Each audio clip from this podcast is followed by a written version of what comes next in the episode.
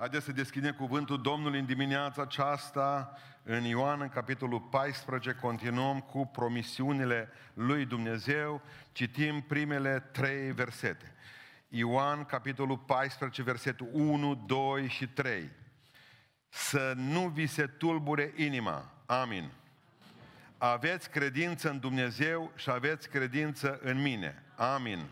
În casa tatălui meu sunt multe locașuri. Amin. Dacă n-ar fi așa, v-aș fi spus. Amin. Eu mă duc să vă pregătesc un loc. Amin de două ori acum. Și după ce mă voi duce și vă voi pregăti un loc, mă voi întoarce și vă voi lua cu mine ca acolo unde sunt eu, să fiți și voi. Amin, amin, amin. Acum ocupăm locurile. Vă gândiți la ziua aceea minunată când vom scăpa de impozite. Ziua aceea extraordinară, că nu trebuie să mai trezești lunea. Ziua aceea fără teze, fără online-uri. Ziua aceea fără nervi și diabet. Ziua aceea frumoasă în care vom fi împreună cu Domnul. Slăvit să fie numele.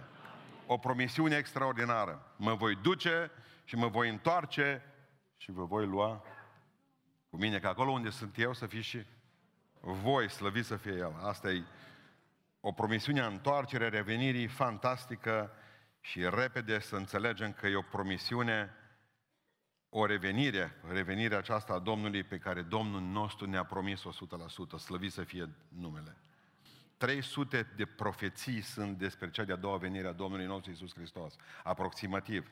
Și gândiți-vă că pentru prima venire a Domnului nu numai 50, deci pentru Biblie, pentru Cuvântul lui Dumnezeu, prima venire a lui Isus Hristos în urmă cu 2000 de ani este, uh, este adusă în fața noastră prin 50 de profeții aproximativ. Și cea de-a doua venire pe care o așteptăm sunt aproximativ 300 de profeții în toată Sfânta Scriptură. Dumnezeu este interesat să ne ducă de aici.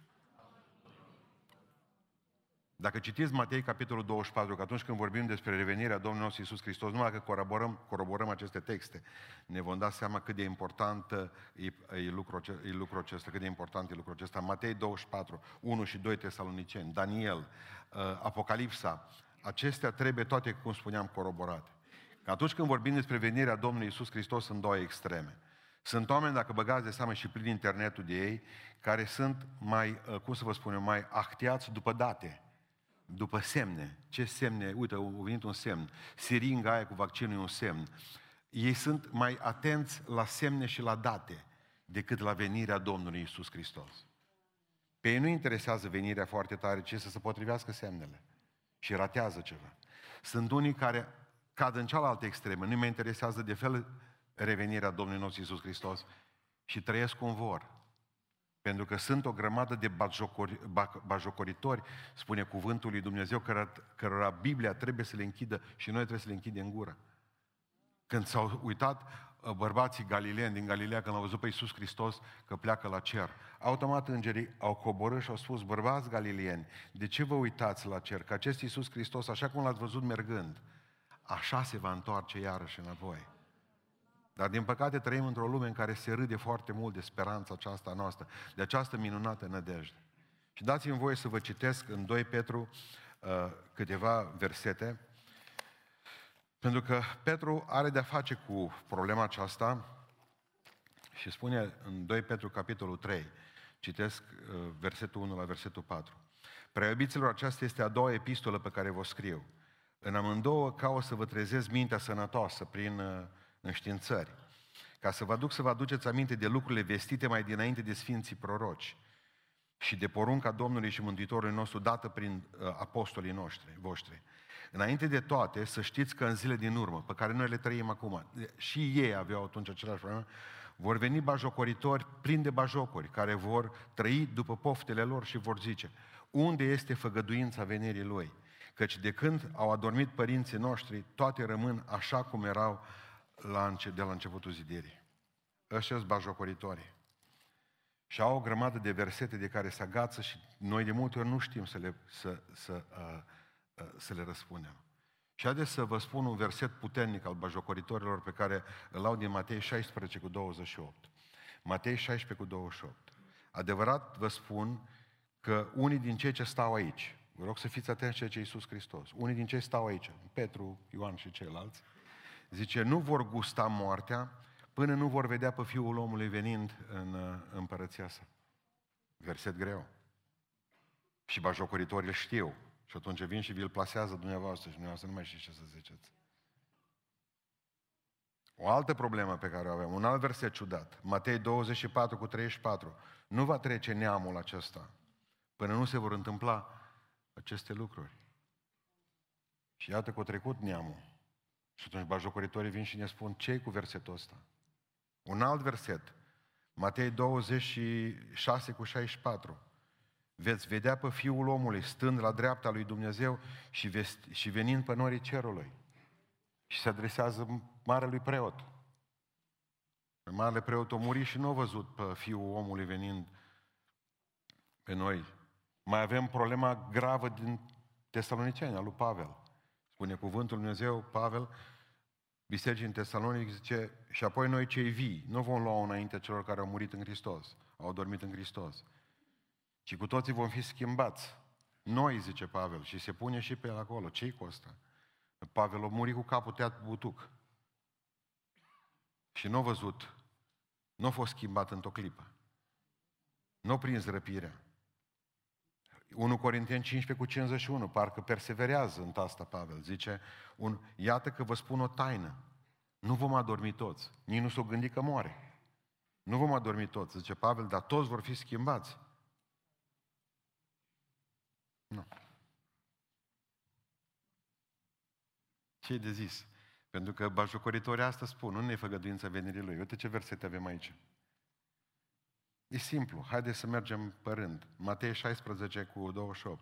Adevărat vă spun că unii din cei ce stau aici nu vor gusta moartea până nu vor vedea pe Fiul omului venind în împărăția sa. Unii din cei ce stau aici. Câteva versete mai târziu, în Matei, în capitolul 17, și ce se întâmplă? Schimbarea la față, împărăția lui Dumnezeu coborându-se pe pământ. Și cine erau de față? Petru, Ioan și Iacov. Atât au fost de bine în împărăția lui Dumnezeu că au zis, nici nu mai vrem să mai plecăm de aici. Ne facem niște colibe și rămânem aici. Cu asta e simplu. Al doilea verset care ne face probleme. Nu va trece neamul acesta până nu se vor întâmpla aceste lucruri. Cuvântul este, nu va trece această rasă, această etnie. Cui vorbea? Evreilor. Nu vor muri. Mereu s-au gândit că vor dispărea de pe fața pământului. Nu, nu, nu. Ce Iisus Hristos simplu. Vedeți neamul ăsta care se pare că e nesemnificativ și pe care vor să șteargă de pe fața pământului toate popoarele din jur.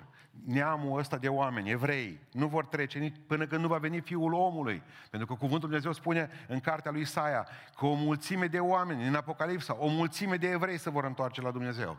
Ei, neamul acesta de oameni. Mai departe, avem o altă problemă. Vin curând când în Ioan spune, iată că eu vin curând și răsplata mea e cu mine. Bună, îți 2000 de ani de atunci. Care e problema noastră când zice Dumnezeu, iată că vin curând? E din perspectiva lui Dumnezeu, nu omului. Nu Ioan zice că eu vin curând.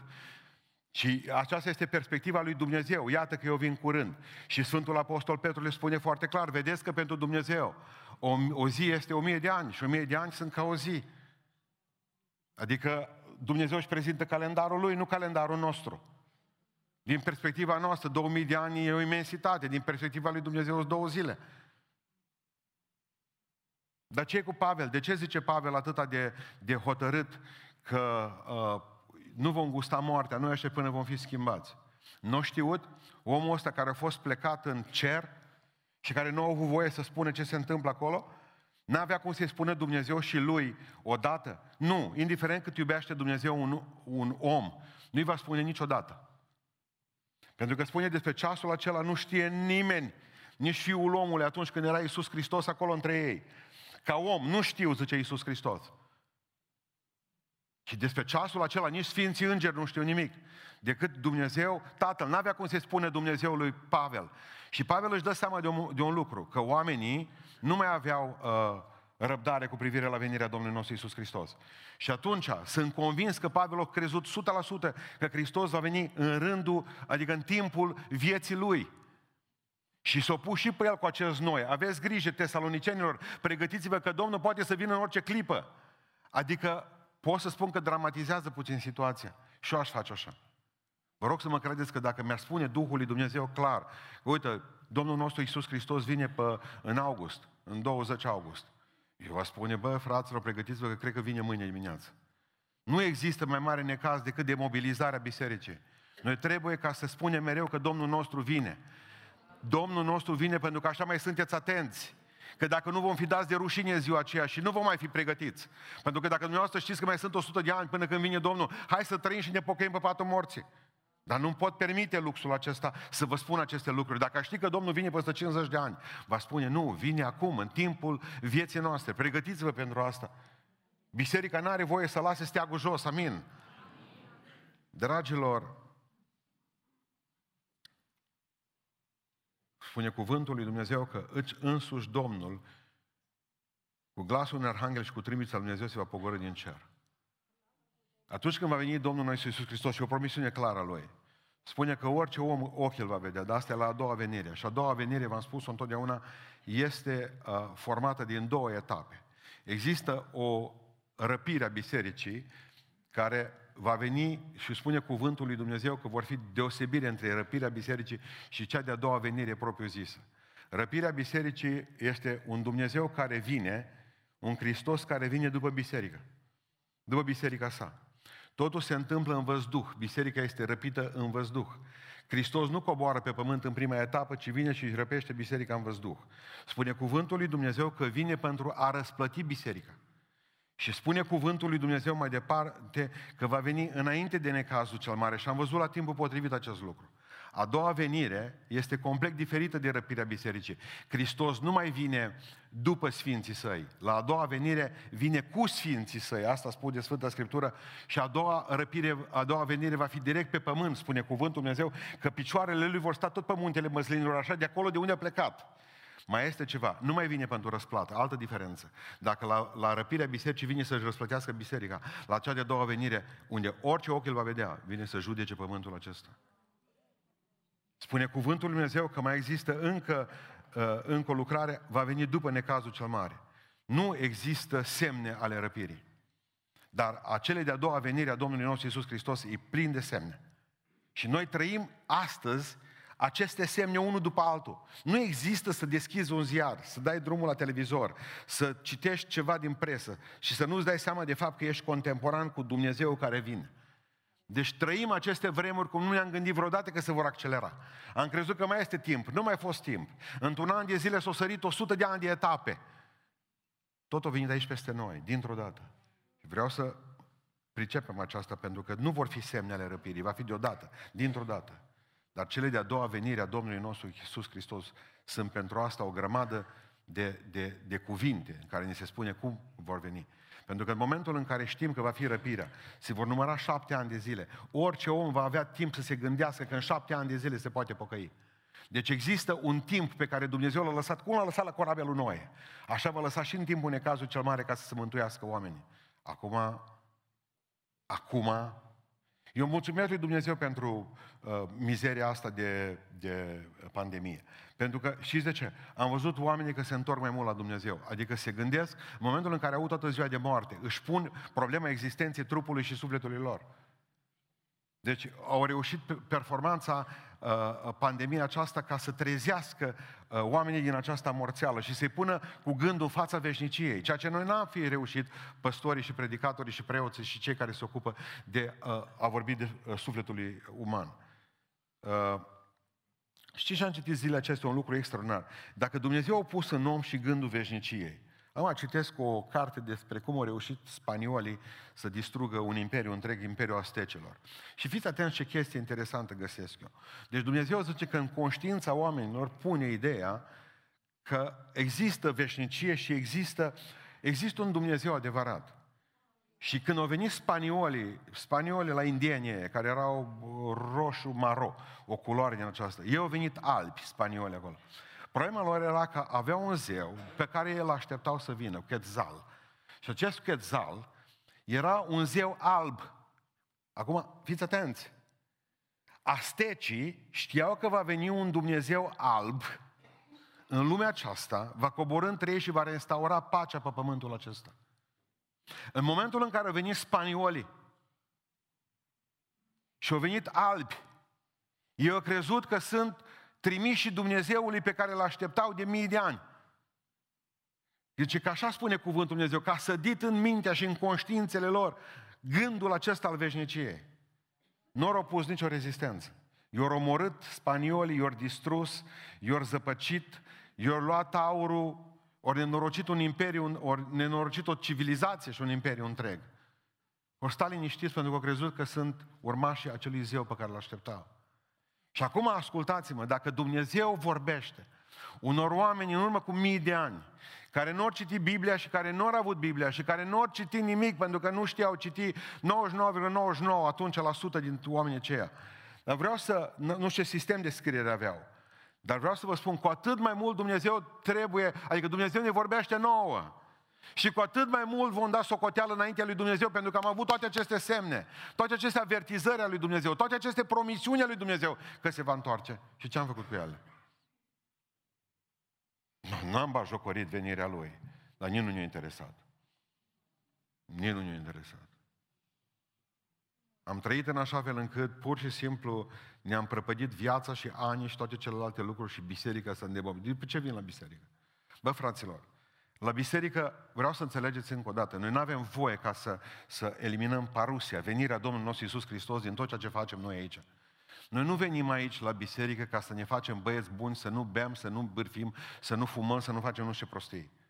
Pentru că asta le poți face și afară, mă, n-ai nevoie de biserică pentru asta. Vreau să înțelegeți că voi le veniți la biserică să vă pregătiți pentru cer. Adică noi avem un suflet veșnic în noi. Peste depresie trecem, peste boli trecem, peste necazuri trecem, toate sunt trecătoare, dar avem un suflet veșnic. Și noi suntem pregătiți pentru veșnicia care ne așteaptă. Aici este un curs al oamenilor care vor învăța să zboare în curând. Un curs de pregătire a ultimului zbor care va fi. Pentru că Iisus Hristos a promis că se va reîntoarce și eu cred pe cuvânt. Eu cred pe Domnul nostru. Când l-am văzut că s-a ținut de cuvânt în viața mea cu atâtea lucruri, eu cred că se va ține de cuvânt și că mă va duce din pe pământul acesta împreună cu voi în împărăția Lui, acolo unde încă mai lucrează pe acele frumoase locuri. În al doilea rând, nu numai că este o revenire promisă, așa cum spune crezul nostru, iarăși va să vie să judece cu slavă vii și morți, a cărui împărăție nu va avea sfârșit. Nu e numai o revenire promisă, este și o revenire neașteptată. Spune cuvântul lui Dumnezeu în 2 Tesaloniceni 5 cu 2, ziua Domnului va veni ca un hoț. Noaptea. De ce zice că hoții fură și ziua? De ce zice ca un hoț noaptea? Îți două necazuri. Unu, și dormi, doi, și te calcă hoțul.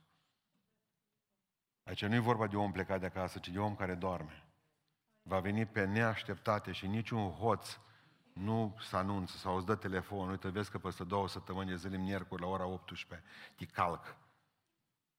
Vin să-ți fur televizorul. Adică în Matei 24 cu 36 spune că într-adevăr despre ceasul acela nu știe nimeni, nici îngerii, nici Fiul omului, ci numai Tatăl.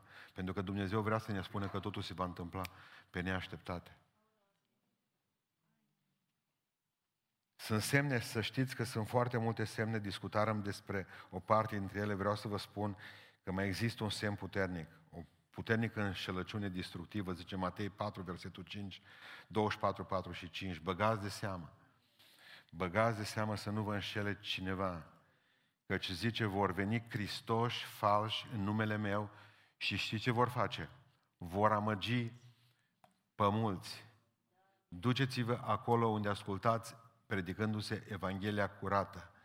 Pentru că în vremurile din urmă vor veni proroci falși, învățători falși, care vor încerca să vă deturneze de la Evanghelia curată a Domnului nostru Isus Hristos. Este un semn mare. Al doilea semn mare, vor fi vremuri cumplite. Mergeți cu mine în Matei în capitolul 24 și citim de la Matei, capitolul 24, versetul 6 la versetul 13. Veți auzi de războaie și vești de războaie. Auziți asta? Toată ziua să bat ca orbii. Vedeți să nu vă înspăimântați. Matei 24 cu 6. Căci toate aceste lucruri trebuie să se întâmple. Dar sfârșitul tot nu va fi atunci. Un neam se va scola împotriva altui neam, o împărăție împotriva altei împărății și pe alocurile vor fi cu tremure de pământ, foamete și ciumi, asculta, și ciumi. Trăim în mijlocul unei ciumi, acum. Dar toate aceste lucruri nu vor fi decât începutul durerilor, dragilor. Asta e zero, asta e, eu știu, parfum pe lângă pandemia. Dar nu mai vorbiți că asta e nimic pe lângă ce va veni. Spune cuvântul Dumnezeu, atunci vă vor da să fiți chinuiți și vă vor omorâ și veți fi urâți de toate neamurile pentru numele meu. Și din păcate, versetul 10, atunci mulți vor cădea.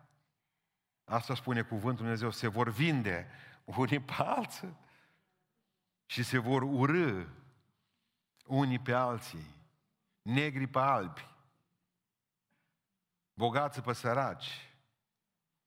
Și găsiți dumneavoastră restul. Se vor scula mulți proroși mincinoși și vor înșela pe mulți. Și din pricina mulțirii fără de lege, dragostea celor mai mulți se va răci, va fi ca un frigider. Dar cine va răbda până la sfârșit, va fi mântuit, aleluia. Cine va răbda, aici nu zice că cine va sta până la sfârșit, va răbda. Înseamnă că vor fi probleme, că vor trebui să răbdăm. Cine va răbda până la sfârșit va fi mântuit. Dar ceea ce este frumos este că în aceste vremuri cumplite, evangelizarea va fi din ce în ce mai extinsă și mai puternică, slăvit să fie Domnul. Vreau să vă citesc versetul 14 în continuare. Evanghelia aceasta împărăției va fi propovădită în toată lumea ca să slujească, observați, nu mai zice de mântuire, ci de mărturie tuturor neamurilor. Și abia atunci va veni sfârșitul. Abia atunci va veni sfârșitul. Amin. Niciodată Evanghelia n-a răsunat cu mai multă putere ca acum. Niciodată datorită procesului tehnologic pe care îl trăim, îl vedem sub ochii noștri. Eu sunt extaziat în momentul în care am știut, de exemplu, că Elon Musk își ridică sateliții ca să fie acoperit orice colț de planetă cu internet. Deci eu sunt profund de fericit. Pentru că știu că aceasta este planul lui Dumnezeu, dar deșteptul ăla nu știe treaba asta. Pentru că va trebui să fie internet în orice văgăună, ca Evanghelia Domnului nostru Iisus Hristos să ajungă în orice cotlon al lumii acesteia, ca nimeni să nu se poată dezvinovăți. Unul la mână. De asta are nevoie Dumnezeu de Elon Musk și de sateliții lui. Dar și satana și anticrist are nevoie de Elon Musk. Așa că și satana îi facilitează binecuvântarea asta să-și ridice toți sateliții sus, dar și Dumnezeu, și satana și Dumnezeu îl lasă să-i ridice sus pe cer pe toți. Pentru că satana va folosi internetul lui Elon Musk ca să poată să verifice orice colțișor de planetă pentru că nimeni să nu poată cumpăra și nimeni să nu poată vinde. Ca nimeni să nu se poată ascunde și să fie găsit ușor ca să vină în fața lui Anticrist și să se închine sau nu să-și primească pedeapsa. Trăim zilele acestea în care Dumnezeu se luptă puternic ca Evanghelia aceasta împărăției să ajungă până la capătul lumii, slăvit să fie Domnul. Nu există zonă de pe glob, din Siberia în China, din America de Sud, ne scriu oameni care ascultă slujba noastră, români împrăștiați pe tot locul. Îmi spunea miercuri seara un uh, frate, de unde vii? Că nu te-am văzut de mult. Deci din Macao. No, bun. Din China, din Macao. Ce ai făcut acolo? Zice, o grămadă de prostii. Bun. Și ce, ai, și ce am mai făcut acolo? Am ascultat slujbele voastre. Vreau să înțelegeți că Dumnezeu vrea ca să se ajungă cu Evanghelia până la capătul pământului, ca semn că Iisus Hristos vine în curând. Slăvit să fie El. Iisus va reveni, știți când va reveni? Mergem înapoi în Matei, în capitolul 24. Va reveni că nu se așteaptă nimeni. Spune cuvântul Lui Dumnezeu, citesc de la versetul 37, da, Matei 24, versetul 37. Cum s-a întâmplat în zilele lui Noe? Așa se va întâmpla când mâncau și beau.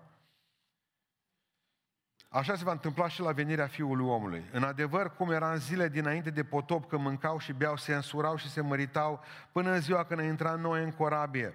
Și n-au știut nimic până când a venit potopul și a luat pe toți, tot așa va fi și la venirea Fiului Omului.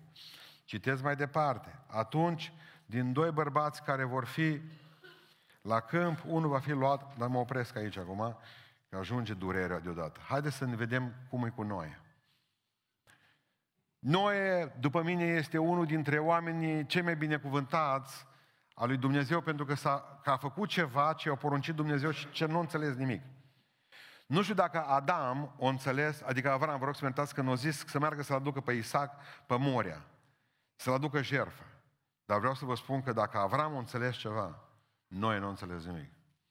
Făți o ladă, făți o corabie, făți nu știu mai ce. Bun.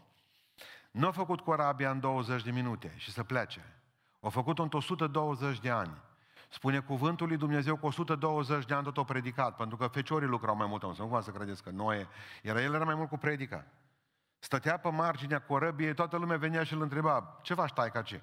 Pe fac o corabie mare. Dar de ce faci corabia mare? Pentru că Dumnezeu mi-a spus că trimite un potop de apă peste pământul ăsta și ne pe toți pentru că o, o hotărât că e prea mare stricăciune. Au văzut că e prea mare stricăciune. Ce trebuie să facem noi, o zis? Păi să vă urcați cu mine în corabie, atâta trebuie să faceți, să credeți în Dumnezeu, să veniți și să scăpați și voi. Și au început să râdă toți. Și au început să se soare în continuare, să facă nunți în continuare, să mănânce și să bei. Cum adică nu știu nimic? Doar 120 de ani o tărâs de omul ăla. Cum nu au știut nimic? Cum i-au luat potopul pe surprindere? Mai este ceva, când a început să plouă, au mai fost zile întregi în care corabia lui Noe, când au văzut că vine apă peste ei, când au văzut corabia lui Noe a rămas cu ușa deschisă. Dumnezeu a închis ușa mai târziu. Păi dacă nici când vezi că plouă, deși până la noi nu au văzut lucrul ăsta, uite-mă, s-a împlinit o zi de bunul ăsta, nenorocitul ăsta, hai să ne ducem să-l credem pe cuvânt, mergem în corabie. Nici atunci. Ce credeți dumneavoastră că dacă ar veni cineva acum înviat din mort, frate pe să spună, bă, frate, pocăiță. Spune Biblia că nu, nici vorbă, nu s-ar pocăi oamenii. Dacă nu vedem semnele acestea, și atunci știți când vor veni? Las, că avem vreme și cu pocăința. Atunci vor veni. Toți vor fi, vor sta în top, vor dormi pe ureche. Interesează pe oameni. Tot așa au predicat pustan de nu știu câți ani de zile, cât a venit Domnul, ea nu a venit. Nu, merți în bufet. Mergeți și trăiți-vă viața, că asta îmi spuneți mereu că trebuie să vă trăiți viața.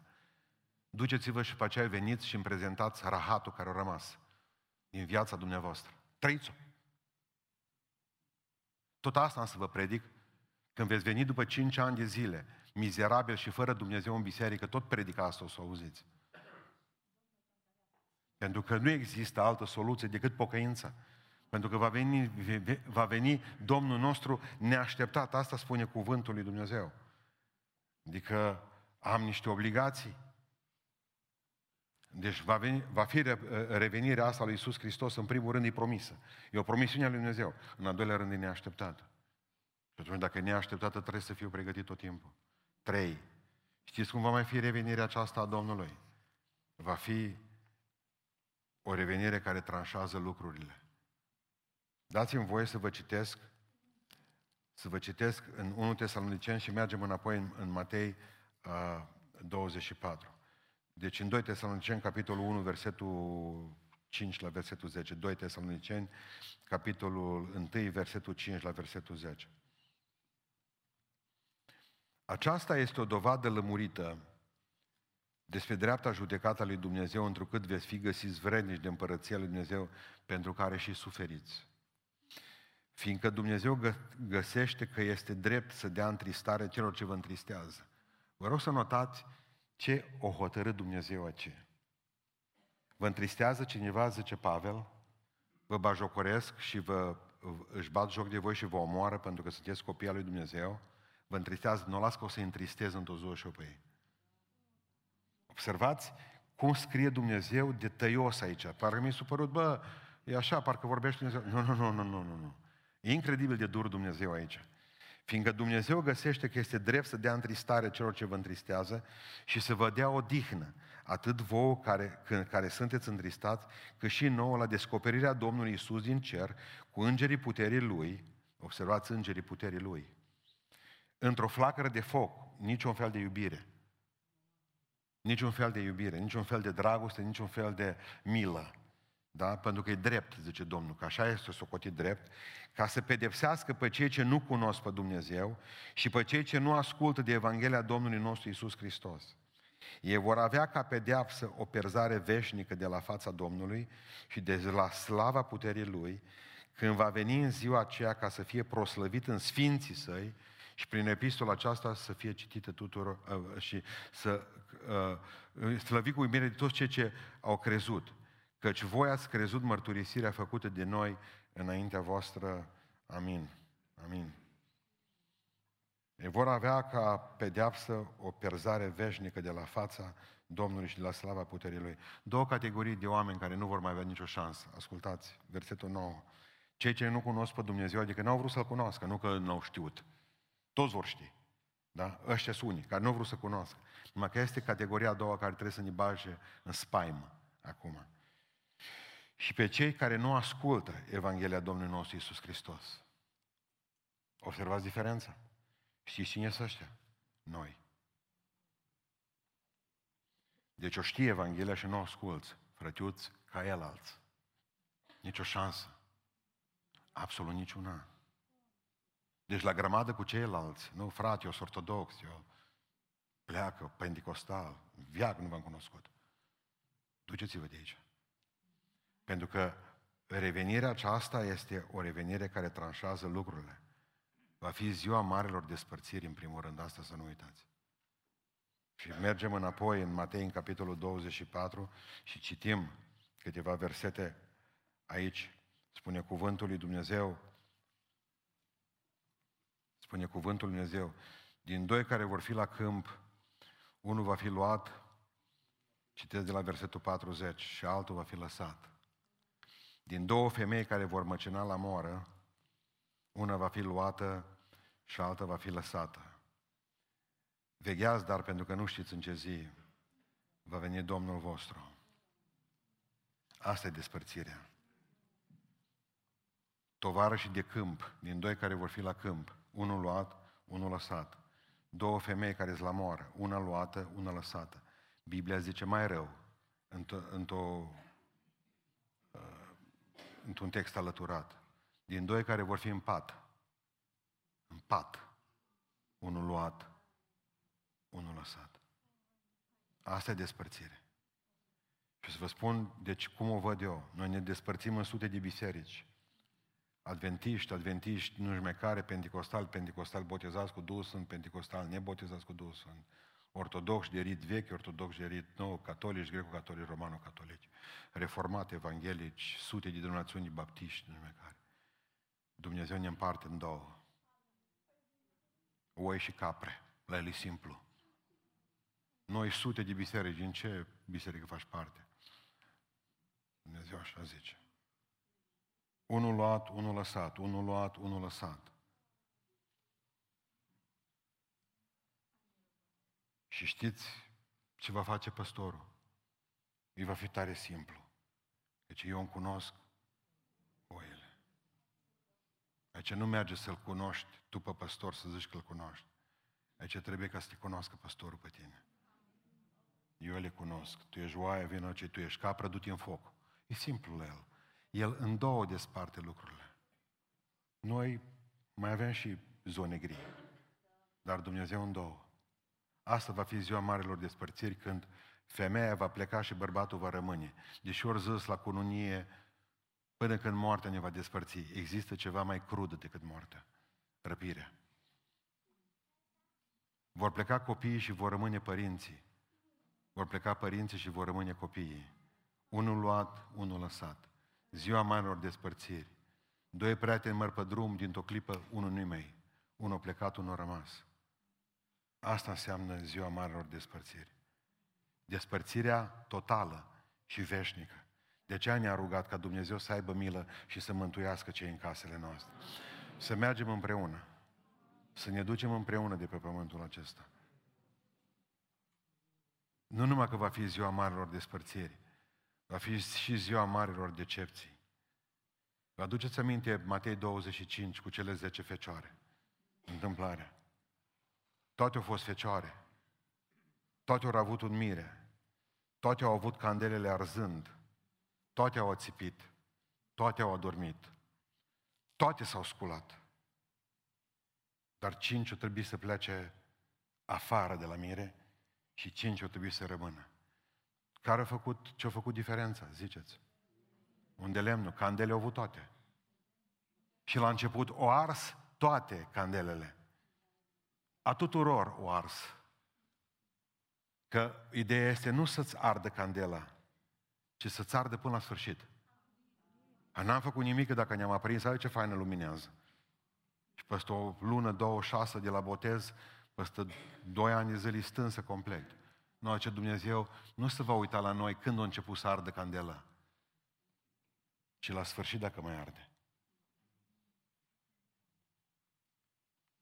Nu vi se pare ciudat? Unul luat, unul lăsat, una luată, una lăsată, doi într-un pat, unul luat, unul lăsat. Din zece, cinci luate, cinci lăsate. Mă, parcă e jumătate, așa e pică. Nu. E mai rău. Asta e o chestie optimistă. Asta e o problemă foarte optimistă. Asta se întâmplă în cel mai bun caz, unul luat și unul lăsat. Pentru că Biblia zice, nu te teme turmă mică. Aici vorbim de cuvântul micron. Mulți chemați, puțini, aici nu mai zice jumate aleși. Nu zice jumate, că așa ar fi să ne înțelegem dacă e 1-1. Fraților, Biserica lui Isus Hristos a fost întotdeauna o minoritate. Așa că asta e viziunea optimistă a Bibliei cu unul luat, unul lăsat. Și să vă spun cum văd eu lucrurile. Eu nu vreau să vă descurajez și nu v-am predicat lucrurile astea spre descurajarea voastră, ci spre schimbarea voastră. Adică eu zic să ne temem și să ne pocăim. Pentru că va veni nu numai o revenire promisă, nu numai o revenire neașteptată, ci și o revenire care va tranșa lucrurile. Atunci vor ști cine a fost oamenii lui Dumnezeu și cine a fost falși. Dumnezeu și-i cunoaște pe Lui.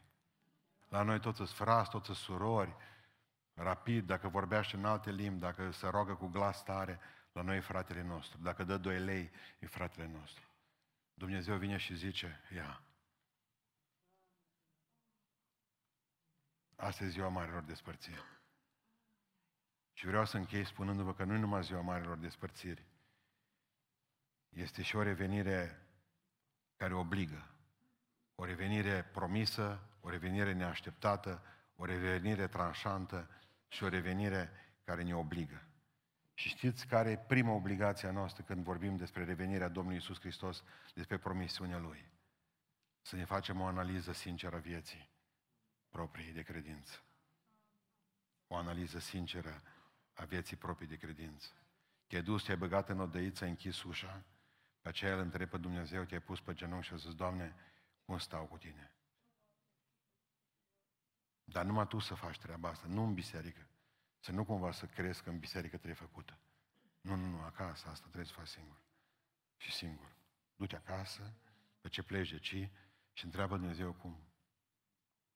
Cum stai tu cu El? Așa să, asta se, se numește autoevaluare. Pune o întrebare în plus. Doamne, dacă vii noaptea asta, mă iei sau nu mă iei? Spune-mi. Spune-mi. Îți place viața mea? Spunem ce să schimb în ea. Pentru că a doilea lucru, după ce ți-ai făcut autoevaluarea, va trebui să trăim o viață sfântă, așteptând. Pentru că nu are rost evaluarea fără o hotărâre de schimbare a vieții. Am mă, ca să-ți iei temperatura toată ziua și să vezi, exact cum mi-aș lua tensiunea să văd că am 180 cu 110 și să zic, nu, faină, și să plec de acolo. Păi nu, în momentul ăla sari pe medicamente, le bagi în tine, bagi tot ce prins pe masă. Să se oprească inima. În momentul în care ți-ai autoevaluat viața și ți-ai pus Biblia pe tine, dar să fii cinstit cu tine, că n-are rost să te minți. Nu? În momentul ăla să te hotărăști ce trebuie schimbat în viața ta. Dacă ai vorbirea proastă, schimbă. Dacă ai ochii răi, schimbă-i. Dacă nu-i rugăciune, schimbă, apucă-te și rogă-te. Dacă vezi că n-ai dragoste, rogă-te Dumnezeu să-ți o dea. N-ai înțelepciune, tot El îți dă. Adică trebuie să trăim o viață sfântă pentru că ne vrei 12 cu 14 spune clar. Și fără sfințenie, nimeni nu va vedea pe Dumnezeu. Încă o dată. Fără sfințenie, nimeni. Cel mai cuvântul micron. Nimeni nu va vedea pe Dumnezeu. Adică haina să fie curată. Să fie pregătită oricând. Dacă plec, în Lordul Shackleton a vrut să meargă la Polul Sud, s-a dus până acolo, dar nu au avut destule materiale și trebuie să se întoarcă înapoi pe continent, să vină încărcat din nou cu corabie, din nou cu echipament și și-a lăsat o echipă acolo la Polul Nord, în zăpadă, pe insula Elefantului. Și le-a spus, viu înapoi după voi. Și au venit, au reușit să vină după un an după ei, au ținut pe ei acolo pe înzăpezele alea, au avut mâncare înghețată, nu cum au putut. Dar ceea ce a fost interesant a fost faptul că atunci când au venit, nu aveau nici sisteme de comunicație, nimic au văzut că gheața pentru puțin timp, în vara aceea, au reușit să crape puțin, să meargă spre oamenii aceia acolo, s-au gândit, băi, dacă întârziu mult pe insulă, îngheață înapoi și nu mai pot scoate corabia de aici. Și au început să se roage. Băi, ajută-i să nu stăm să, să zăbovezi mult după ei. Ce vorbești? Când au ajuns cu corabia pe la mine, povestește el în jurnal, toți erau cu saci în spate, pe mal. Ce tot a durat 5 minute. El a eu întrebat, bă, ce stai puțin, voi cum, uh, voi cum ați, ați știut că vin eu astăzi? Apoi zice, n-am știut. Dar asta am făcut în fiecare zi. De când ne-ai lăsat aici, pentru că am știut, noi nu suntem proști, am știut că gheața nu stă mult când o crapi, să ieșim rapid din toată treaba asta și noi în fiecare dimineață când ne-am trezit, noi am fost gata cu bagajele făcute. Noi de un an de zile suntem cu ele în spate. Iar le desfacem sara, ne culcăm, iar le de... stăm aici, că în caz că vii tu, să fim pregătiți. Așa trebuie să facă creștinii. Adică să fim gata pregătiți. Domnul nu așteaptă. Totul se va întâmpla într-o fărâmă de clipă, spune Biblia. Într-o clipită. Într-o nanosecundă, dacă vreți dumneavoastră. Totul se va întâmpla dintr-o dată. În timp atunci de pregătire. În Vechiul Testament mereu o zis, pregătiți-vă. De ce? Știa Dumnezeu că sunt câteva mii de ani. Pregătiți-vă să vă întâlniți cu Domnul Dumnezeu vostru. În Vechiul Testament. În Noul Testament nu mai zice pregătiți-vă. Fiți gata, căci Fiul omului va veni la ceasul în care nu vă așteptați. Fiți gata. Fiți gata. Deci această uh, evaluare trebuie să ne ducă să trăim o viață sfântă. În al doilea rând mai trebuie să faceți ceva. Foarte important, să răscumpărăm timpul. Amin.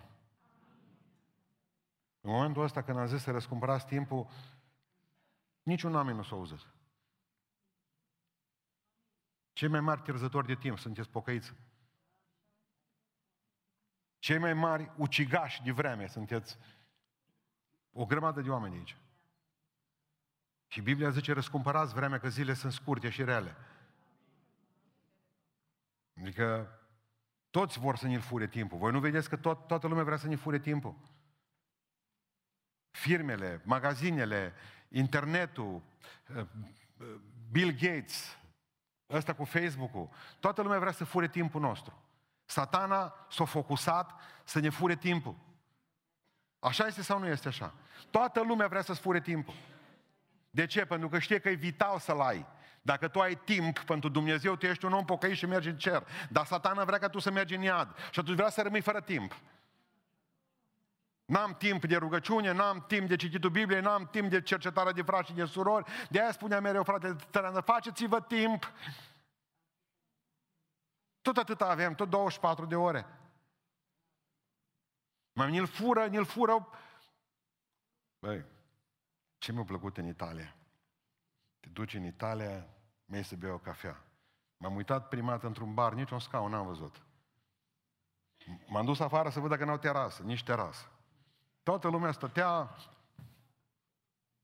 dădea cafea, nici nu trebuia nimeni că tu ți-o arunca în față.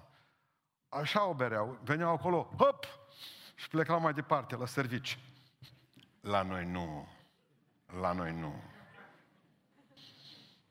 La noi fotolii, dacă ați băgat de seamă. Fotolii adânci. O cafea e 12 fără un sfert, e trie. Până la 2 și 10, bârfă.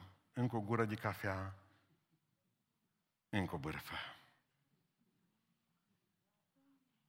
La noi, la români, taifasul, niciodată timpul nu a fost monedă de schimb. Numai la americani, time is money. La români în viață. Ei văd aici în târg, pe frigul ăsta, negociază o vacă. Știți cât mai rămâne pe vaca aceea? 50 de lei. Pentru ei 50 de lei, stau amândoi și se ceartă acolo. Nu cedă niciunul. Dar nu de, pentru banii ei 50 de lei, de dragul taifasului. Înghețați de frig, moare și vaca până atunci. E vede că eu picat un corn. Pică încă unul, mă, dai frig, într-adevăr, dar nu este vreme. După ce stau un conceas, măr să mai mănânc și niște mici. Necriminali. Păi e 50 de lei. La noi le place la români. Biblia zice, răscumpărați vremea. Zile sunt reale. Mă, și dacă vine o soră la tine, ia, și ce? Și și am 10 minute, Domnul să te binecuvintează că am de o rugăciune și o împingi de spate pe trepț.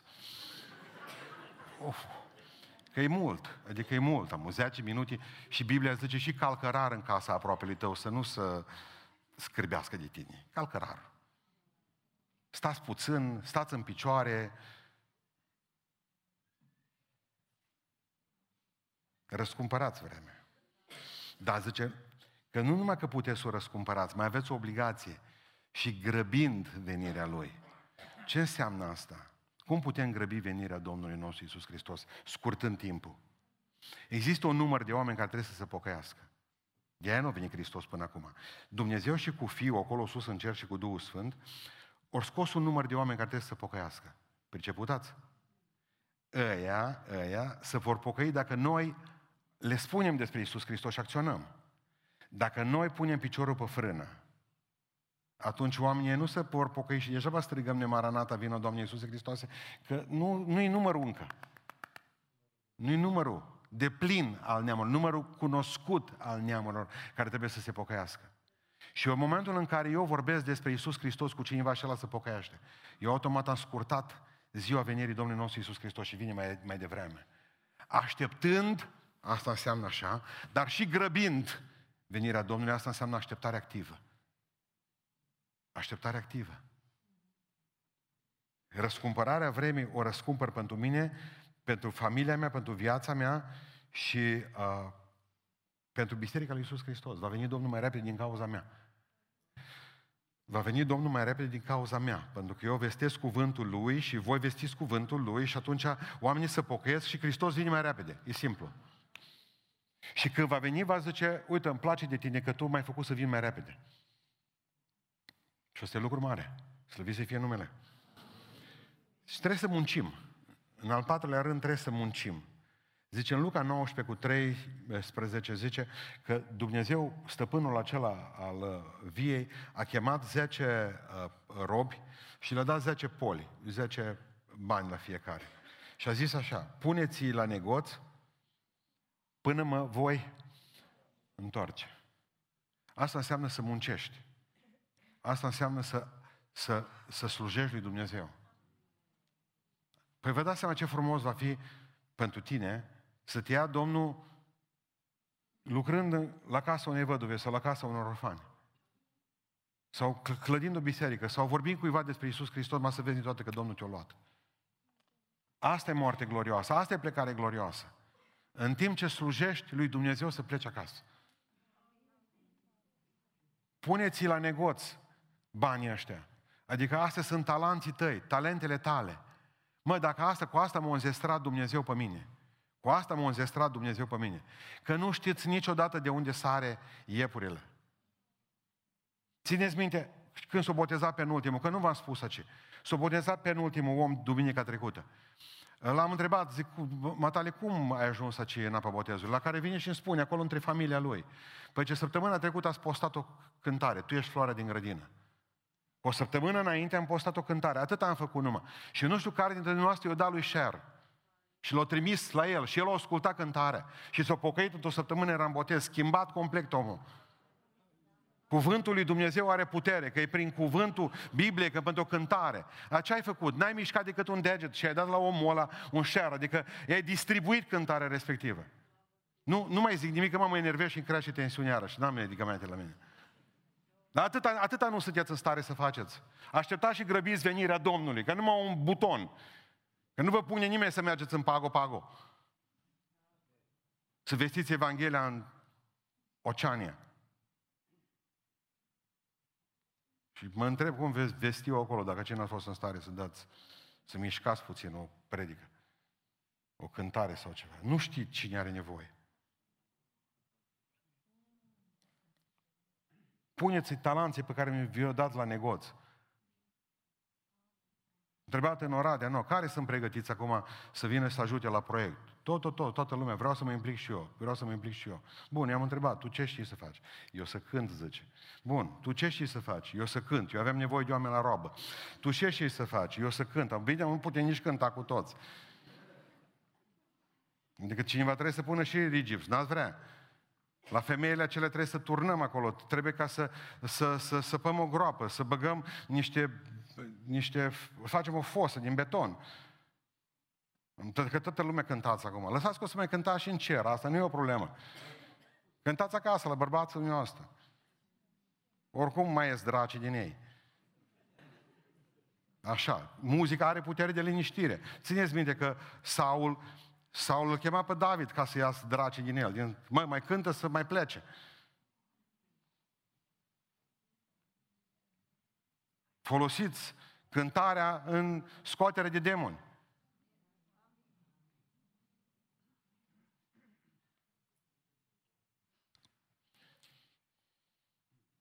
Și mai este ceva să ne, cu care vreau să închei, să ne încurajăm reciproc.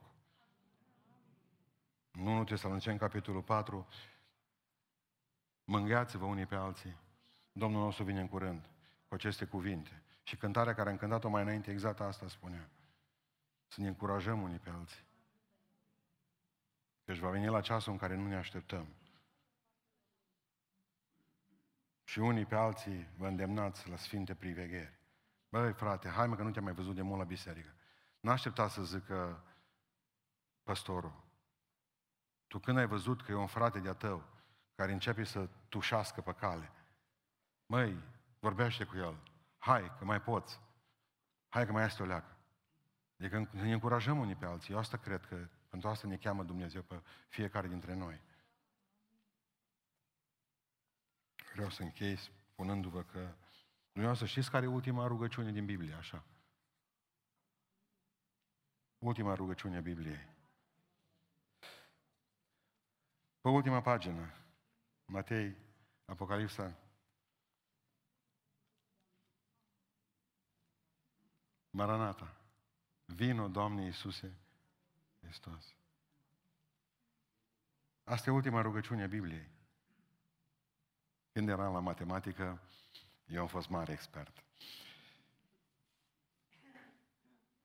Era carte, dacă mai țineți minte, cartea avea toate întrebările.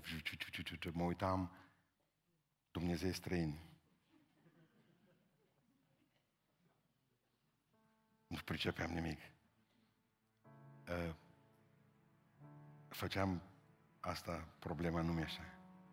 Pe aceea știam că la ultima filă, ultima pagină aveam răspunsurile.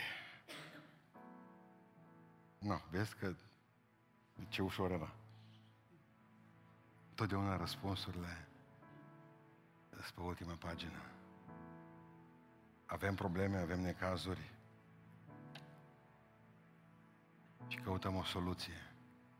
Și soluția e, e tot aici. Soluția este tot aici. Mă ajung eu la ea. Ultima pagină a Bibliei. Asta e, vedeți? Aici zice sfârșit. Și aici zice în felul următor. Zice soluție, vedeți aici. Și zice cuvântul lui Dumnezeu, iată că eu vin curând.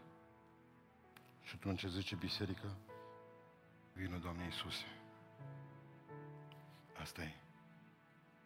Asta e ca la matematică. Răspunsul la toată pocăința noastră e aici. Iată că eu vin curând. Și noi zicem cu toții, vino, Doamne Iisuse, Maranat.